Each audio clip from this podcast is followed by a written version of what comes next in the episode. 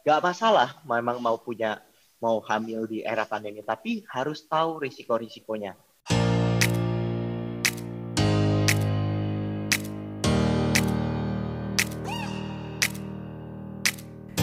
Hey, halo pendengar, selamat datang di podcast Opname, obrolan awam seputar medis.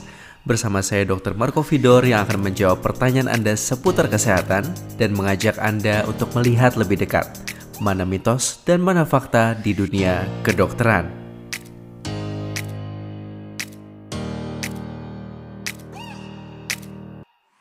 Bukan menjadi rahasia lagi bahwa selama pandemi ini angka kehamilan meningkat pesat. Dan sayangnya sebagian besar dari kehamilan ini tidak direncanakan. Lalu kehamilan justru diikuti dengan rasa takut untuk mendatangi fasilitas kesehatan karena takut tertular covid sembilan belas. Nah, seandainya Anda sudah hamil atau justru baru merencanakan kehamilan, saya ingin mengajak Anda untuk melihat resiko apa yang Anda miliki untuk menjalani kehamilan di tengah pandemi. Kali ini kita akan ngobrol dan belajar banyak dari dokter Sulaiman Andrianto, spesialis kandungan dan kebidanan. Kita akan melihat mulai dari apa itu covid sembilan belas dalam kehamilan, lalu bagaimana resiko penularan kepada janin, sampai bagaimana kiat untuk Anda mempersiapkan diri seandainya Anda mau melahirkan di rumah sakit nanti. Selamat mendengarkan. Selamat siang dokter Sulaiman, spesialis kandungan dan kebidanan. Apa kabar dok? Selamat siang, baik kabarnya. Gimana kabarnya dok, dokter Marko? Sehat juga di sini, puji Tuhan. Dok, thank you banget udah sediain waktu di hari Minggu siang ini buat kita ngobrol-ngobrol nih dok soal covid sembilan belas dan kehamilan.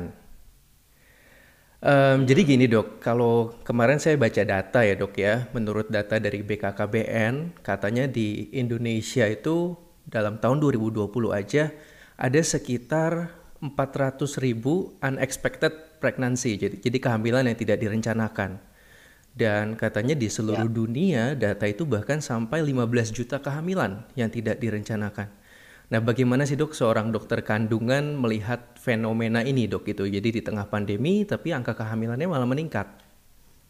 Ya, angka kehamilan itu memang meningkat, pertama banyak faktor ya. Ke yang pertama itu kalau misalkan pengetahuan. Dimana kita ketahui di Indonesia sendiri angka pengetahuannya itu masih kurang untuk untuk masyarakat yang kelas menengah ke bawah. Jadi ada yang yeah. masalah budaya bahwa penggunaan K B itu ternyata tidak baik. Jadi atau dengan penggunaan K B dia bisa membuat efek samping yang buruk nantinya. Itu juga salah satunya. Nah, yang kedua di era pandemi ini ya e, karena pengetahuannya dia tentang K B itu buruk dan banyak kan semua orang kan work from home ya. Ya jadi yeah. suami istri itu lebih banyak di rumah dan Betul. ya mereka dengan ya mereka berhubungan, sebenarnya berhubungannya itu tidak salah, tetapi mereka itu yeah. juga pengetahuan mengenai K B-nya itu sendiri mereka masih kurang cukup gitu, jadinya ya pasti akan terjadi ledakan sih seperti itu. Iya iya. Uh, selain pengetahuan yang kurang, mungkin juga nggak sih dok bahwa uh, mereka yang selama ini mungkin pakai K B suntik per bulan atau per tiga bulan, jadi takut ke fasilitas kesehatan gitu untuk mendapatkan K B yang biasa dia dapatkan. Ya, betul. Uh, itu juga bisa menjadi salah satu ya. Karena uh, ada beberapa yang K B yang harus disuntik. Nah, itu harus menge- mm-hmm. menemui uh, provider kesehatan, bisa di puskesmas maupun ke rumah sakit. Yang seperti yang saya sendiri kerja di rumah sakit itu dilihat bahwa angka kunjungan uh, pasien pun menurun gitu karena masalah pandemi ini. Jadi yang gawat-gawat saja uh, yang perlu sampai ke dokter atau, atau ke rumah sakit atau fasilitas primer lainnya. Dan itu menjadi salah satunya juga. Oke. Uh, dok, kemudian saya pengen sedikit back to basic ya dok ya. Kalau perempuan hamil, tubuhnya itu mengalami banyak perubahan, betul ya dok ya? Iya. Kalau dari segi sistem imun sendiri bagi ibu hamil tuh ada bedanya nggak dok dengan orang yang tidak hamil? Apakah imunitasnya lebih kuat, lebih lum- lemah gitu? Oke. Jadi kalau kehamilan itu sendiri untuk sistem imunitasnya sih sebenarnya sama saja. Cuman memang mm-hmm. dalam ketika uh, masalah ketika seseorang itu sedang hamil, dia itu akan ke, kelebihan cairan lebih banyak. Jadi cairan dalam tubuh tuh jadi lebih banyak. Kalau kita lihat perawakannya aja kan jadi lebih gemuk ibaratnya. Betul. Dan kadang-kadang nafas juga kalau kita yang ber, berhubungan dengan COVID, nafas juga kadang-kadang bisa sesak. Nah, Kalau untuk imunitasnya itu sendiri sebenarnya tidak terganggu. Jadi memang apakah seorang ibu hamil itu lebih rentan kena COVID misalkan, itu sebenarnya tidak. Untuk lebih rentannya tidak. Tidak. Tetapi ya, dok, ya? Kalau kena, nah itu bisa berat seperti itu. Oke, jadi secara awal dia nggak lebih gampang kena, tapi seandainya kena ada kemungkinan bisa jadi lebih berat ya dok ya? Betul. Oke. Dok, kalau kehamilan idealnya itu kita kan harus lakukan yang namanya antenatal care, pemeriksaan. Paling nggak kan disarankan W H O tuh empat kali kunjungan ya dok ya? Di era Betul. pandemi ini, kunjungan-kunjungan ini apakah kemudian bisa digantikan dok dengan konsultasi jarak jauh seperti telemedicine gitu dok? Ya, uh, untuk untuk uh, telemedicine itu sendiri sebenarnya sih kalau ditanya efektif tidak uh, tidak cukup efektif ya. Betul. Maksudnya karena mm-hmm. kita kan untuk me, kita dalam suatu uh, das, dalam siklus hidupnya seorang wanita yang hamil itu misalnya sembilan bulan itu, dan kita cuma bertemu sekitar empat kali gitu. Yeah. empat kali itu di trimester satu, satu, trimester dua, satu, dan trimester tiga ada dua kali. Dan itu sebenarnya kurang cukup ya, e, karena kita sendiri kan harus U S G, harus periksa lab, dan itu lihat perkembangannya itu bertahap. Oleh karena itu sih memang untuk telemedicine itu sebenarnya kalau di bidang kebidanan sih agak kurang efektif. Oke, lalu dok, um, apa yang kira-kira bisa dokter sampaikan untuk mereka yang sangat enggan ya dok untuk memeriksakan kehamilannya karena takut ke fasilitas kesehatan? Ada solusinya nggak dok kira-kira? Ya, kalau untuk solusinya sendiri sih sebenarnya uh, bisa ya. Pertama ya, kita tentu menggunakan masker itu udah solusi yang paling aman. Mm-hmm. Dan kita memastikan bahwa di biasanya sih semua fasilitas kesehatan sudah menerapkan A P D yang lengkap. Maksudnya minimal A P D level dua ya. Yeah. Ada maskernya juga, masker N sembilan lima. Jadi sebagai seorang ibu yang mau memeriksakan kehamilannya, itu lebih baik dia satu tentu isolasi mandiri. Jadi jangan terlalu banyak keluar. Yang kedua, pas waktu berkunjung dia menggunakan masker. Dan setelah berkunjung, dia segera mandi, cuci tangan, seperti itulah. Jadi jaga kebersihan badan ya sampai benar-benar sepenuhnya, seperti itu. Iya, jadi dengan precaution seperti itu diharapkan cukup baik ya dok ya untuk melindungi ya. Karena sebenarnya ya, kalau betul. kita tengok data ya di Jakarta lah katakan gitu dok ya. Nggak usah ke rumah sakit kayaknya ke tempat manapun ya sekarang udah ada COVID di mana-mana gitu. Betul ya dok ya? Iya, betul, betul sekali. Hmm, hmm, hmm. Oke dok, kemudian tadi dokter sempat singgung dok, uh, ibu hamil yang kemudian terkena covid sembilan belas bisa jadi mengalami gejala yang lebih berat. Uh, boleh diceritakan ya. lebih dalam dok, gimana dok, kok bisa sih dia ngalamin gejala yang lebih berat? Ya, pertama begini, tadi kan uh, dengan seorang ibu yang hamil, dia itu cenderung nafas itu akan jadi lebih cepat. Kenapa? Karena dia ada bayinya di situ, dia cairan berle- lebih ber- lebih banyak dan cairan lebih banyak ada bayi di situ, jadi dia akan nafasnya akan lebih cepat karena untuk ibarat sih untuk masukin oksigen yang lebih banyak lah seperti itu. Yeah. Nah, kalau misalkan dia terkena COVID yang bisa menyebabkan gejala desaturasi, artinya uh, uptake in- intake dari oksigennya itu jadi berkurang gitu. Jadi misalnya seseorang itu yang normalnya harus sembilan puluh lima ke atas, dia bisa berkurang, bisa sembilan puluh empat, sembilan puluh, dan setelah dikasih yang sembilan puluh itu oleh COVID, mm-hmm. terus dia hamil juga, jadi bisa lebih berat. Jadi kebutuhan untuk uh, pasien-pasien yang di apa tempat di I C U-nya itu akan lebih tinggi dibandingkan uh, pasien yang tidak sedang hamil, seperti itu. Oke, oke. Dok, untuk covid sembilan belas ini secara umum kan kita bedakan ada yang mengalami covid sembilan belas tanpa gejala, ada yang gejalanya ringan, sedang, berat gitu dok ya. Nah, kalau rekomendasi ya. saat ini dari Kementerian Kesehatan itu kan mereka yang tanpa gejala atau ringan bisa lakukan isolasi mandiri. Nah, kalau untuk ibu hamil nih dok, dia sudah tahu misalnya dia kena covid sembilan belas. Masih ada tempatnya nggak dok untuk dia melakukan isolasi mandiri atau menurut dokter sebaiknya langsung deh ke rumah sakit gitu dok? Ya, kalau misalkan dilakukan isolasi mandiri itu boleh hmm. untuk ibu hamil. Tapi tentu ada kegawatdaratan, kegawatdaratan yang memang harus ke rumah sakit. Yeah. Jadi misalkan, kayak misalnya si ibunya ada gejalanya sampai sesak nafas. Sesak nafas, nafasnya lebih dari dua puluh kali misalnya, sampai tiga puluh kali. Loh, ini kok tiba-tiba sesak? Nah, itu harus segera minimal diperiksa dulu. Diperiksa dulu, ini ada masalah atau enggak, dan keputusannya nanti bisa dilihat, ya apa dipulangkan, suruh isolasi mandiri lagi, atau perlu dirawat.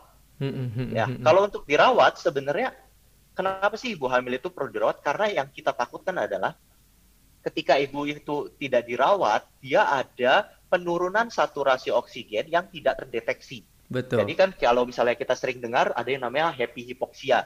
Ya. Nah, uniknya dari kasus COVID itu, mereka itu saturasi itu bisa sampai delapan puluh, tujuh puluh, itu delapan, tujuh puluh, delapan puluh tuh jari udah pasti biru. Iya. Pasti biru, terus keluhan ibunya cuman pegal-pegal. Biasanya cuman seperti itu. Dan mm-hmm. wajar banget kan kalau seorang ibu hamil, lagi hamil, pegal-pegal itu mah sesuatu yang biasa. Ya, pegal-pegal sama lemas gitu, dipikirnya kan biasa. Mm-hmm. Nah, kalau di rumah kan mungkin nggak ada alat juga saturasi dan monitor yang setiap hari gitu. Maksudnya setiap, setiap detiknya tuh ada di monitor. Denyut jantung, nafas, sama saturasi. Nah, ketika kita rawat, kita akan memonitor itu. Yeah. Dan kalau misalkan ternyata dari monitornya itu tidak ada masalah dalam sehari atau dua hari, ya boleh dipulangkan dan isolasi mandiri. Nah, mm-hmm. tapi kalau misalkan tidak dirawat, yang kita tahu kan dia jatuh ke desaturasi, kita nggak ketahuan, tahu-tahu udah nggak bisa nafas. Nah, itu yang berbahaya. Di titik itu akan sangat gawat ya dok ya, baik untuk ibu dan janinnya ya dok ya? Akan sangat gawat, ya betul. Mm-hmm. Dok, um, ada nggak data yang mengatakan atau mendapati misalnya si ibu kena covid sembilan belas, ibu yang sedang hamil ini, hmm. lalu ternyata ada penularan ke janin yang dikandungnya itu. Bisa nggak tuh dok kayak gitu?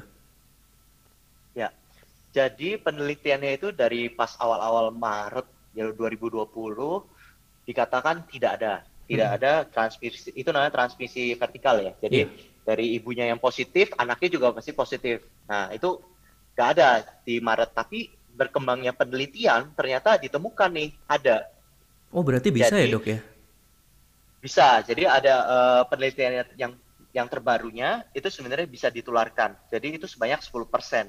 Tapi penularan yang paling banyak itu setelah biasanya setelah bayi dilahirkan. Jadi oh. setelah bayi dilahirkan dia sampai tujuh puluh persen tuh penularan situ. Dan dan saat persalinan itu hanya dua puluh persen. Jadi kebanyakan bukan saat masih di dalam kandungan, melainkan pada saat sesudah lahir gitu dok? Sesudah lahir ya, karena uh, kan sebenarnya kita kan uh, biasanya kan kalau misalnya lahir normal biasa, ibu sama bayi itu tuh tidak dipisahkan. Iya. Yeah. Ya, maksudnya bisa rawat bersama. Mm-mm. Kalau bayinya juga nggak ada masalah, kalau ibunya juga nggak ada masalah. Nah, tapi kalau uh, kalau misalkan sih terjadi kejadian itu pada ibu yang positif COVID, dia itu akan meningkatkan risiko infeksi ke bayinya lima kali. Jadi lima kali lebih rentan terkena COVID pada ibu dan bayi yang tidak dipisah.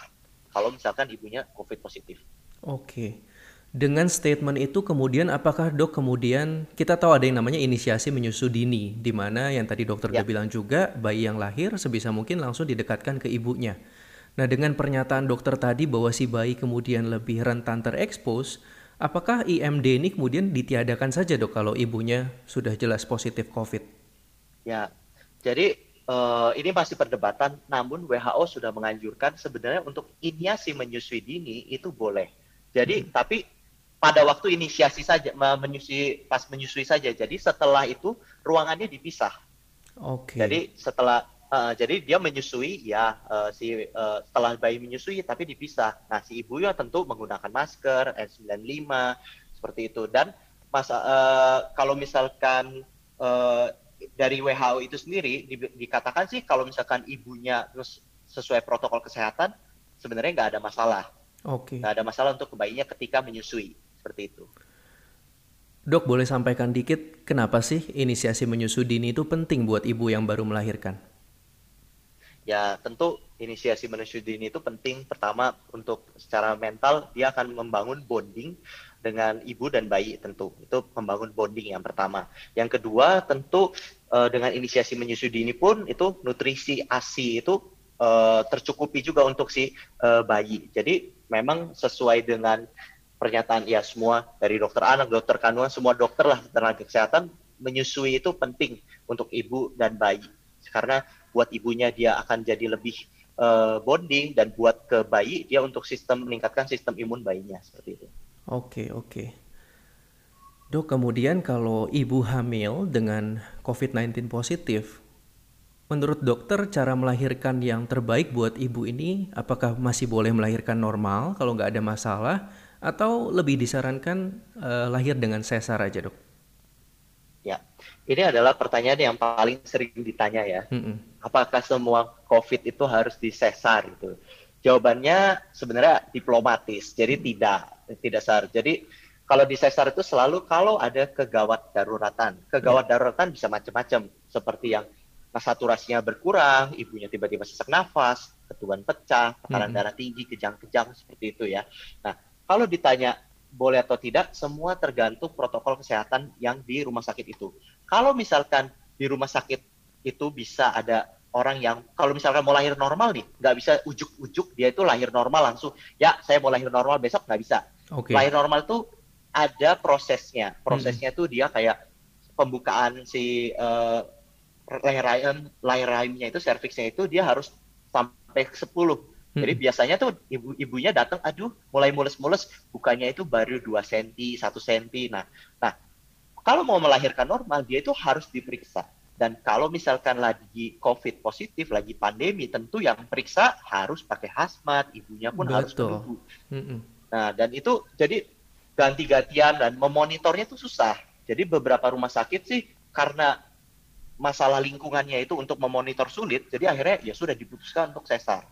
Hmm. Karena itu akan lebih mudah dalam hal monitoring dan uh, untuk perawatan si ibunya, seperti itu. Yeah, Jadi yeah. kalau misalkan ditanya boleh nggak ya, sebenarnya boleh aja lahir normal, tapi tergantung. Kalau misalkan ibunya nih ujuk-ujuk datang, pembukaan sudah sepuluh, lahir normal, boleh tidak? Boleh.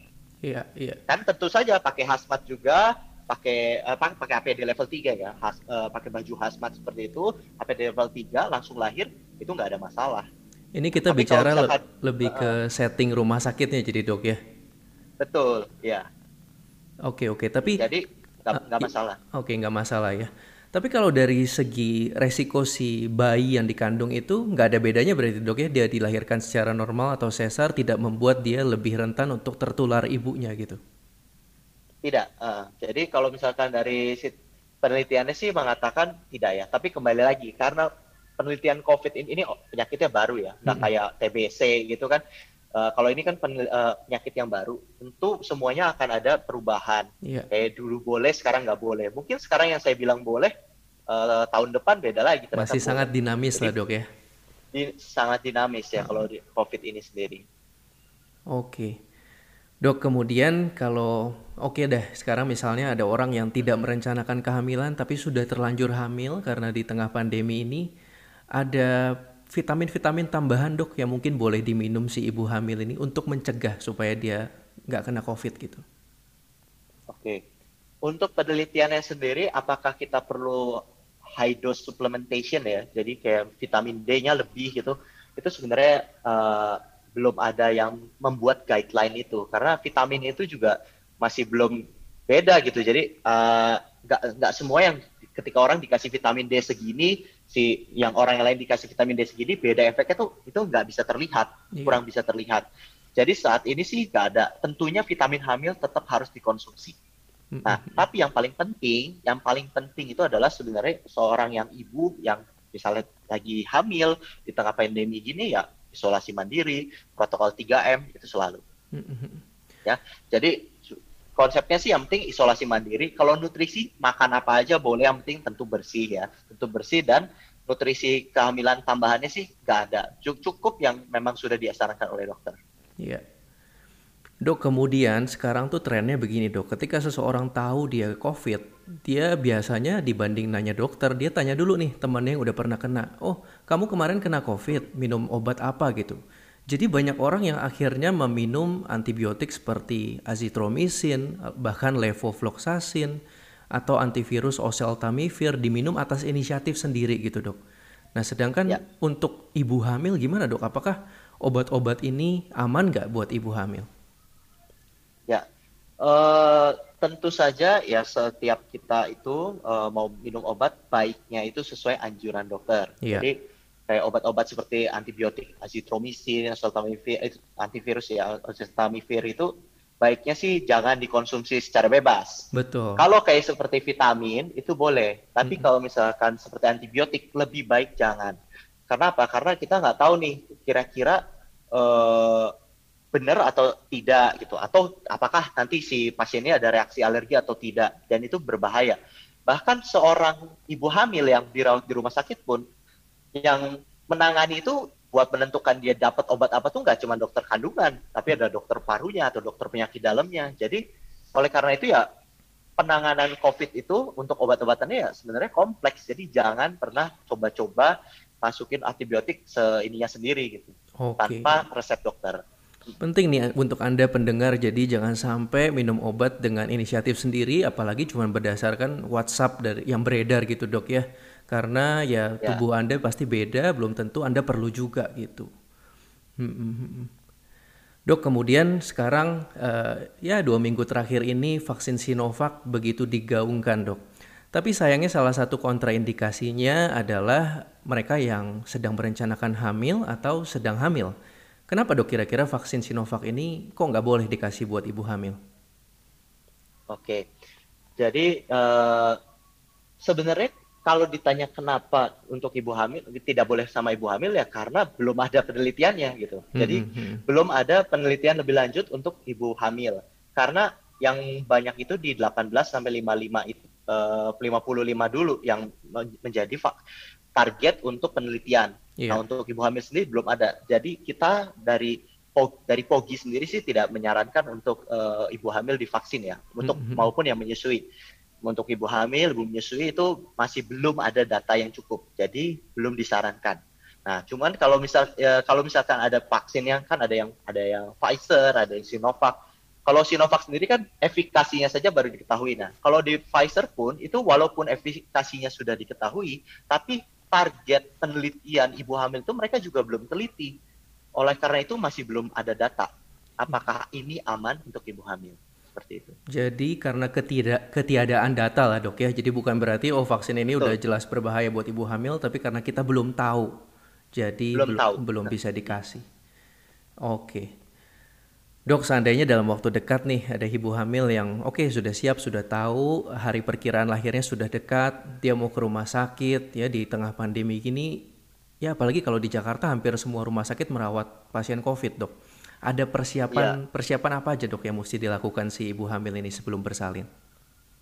Oke, kalau misalkan secara umum persiapan ibu hamil seperti biasa untuk mau lahiran itu bi- uh, sama ya. Kayak misalkan persiapan kain, kain bayi lah, kayak uh, persiapan kayak tas bayi itu yang ya udah siap-siap semua lah, ya itu sama.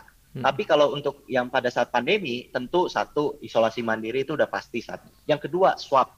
Jadi memang ada kebijakan bahwa untuk yang sudah kehamilan tiga puluh enam sampai tiga puluh tujuh minggu, itu ibu hamil itu diwajibkan untuk swab P C R. Oke. Okay. Nah, itu untuk itu untuk menentukan kira-kira ini ibu hamil aman atau tidak. Sebenarnya sih seperti itu. Supaya bisa Jadi, dibedakan. Oke, oke, oke. Supaya Jadi... bisa dibedakan. Jadi tiga puluh enam sampai tiga puluh tujuh. Dilakukannya Karena di... kalau misalkan uh-uh. menjelang Karena akhir misalkan kehamilan di... ya, Dok ya. Ya, menjelang akhir kehamilan. Justru mm-hmm. kalau misalkan di usia tiga puluh dua minggu ya tidak, tentu tidak. Tapi kalau di usia yang sudah mau dilahirkan, nah itu uh, perlu. Kenapa ya? Untuk semuanya, untuk tenaga kesehatannya dan juga untuk pasiennya. Jadi kalau misalkan untuk yang tenaga, uh, untuk yang pasiennya tentu akan lebih aman gitu. Jadi me- ketika dia mengetahui oh swabnya negatif, ya udah setelah melahirkan pulang langsung gitu, tapi itu akan beda kalau yang swabnya positif ternyata. Iya, jadi iya. kalau swabnya positif mungkin akan isolasi dulu, jadi itu akan lebih lama. Mm-hmm. Seperti itu. Perlakuannya akan sangat berbeda ya dok ya? Ya betul. Dok, seandainya ada orang yang e, bertanya nih ke dokter, dok saya mau merencanakan kehamilan, apakah saya harus tunggu pandemi ini selesai atau dokter mungkin ya silakan aja gitu? Gimana dok? Ya tentu kalau menurut saya sih silahkan aja, karena kan kita nggak punya hak ya untuk menentukan siapa yeah. yang mau punya anak, siapa yang nggak. Ya kalau menurut saya nggak eh, masalah memang mau punya, mau hamil di era pandemi, tapi harus tahu risiko-risikonya. Mm-hmm. Nah, maksudnya risikonya adalah ya tentu untuk akses eh, fasilitas kesehatannya itu akan mungkin lebih sulit, karena kan eh, semua udah harus pakai hazmat dan tidak nyaman gitu. Semua orang yeah. harus pakai masker lah, itu udah harus tahu. Dan E, harus tahu juga bahwa selama kehamilannya harus dijaga betul, oleh karena itu harus isolasi seperti itu. Jadi benar-benar dalam sembilan, bayangin sembilan bulan mungkin ya kalau bisa sih jangan keluar-keluar. Iya, seperti iya. itu. Jadi itu adalah tantangan-tantangan yang harus dijawab ibu-ibu yang hamil era pandemi ini. Kira-kira siap nggak gitu ya mau kan? menjalani itu gitu ya?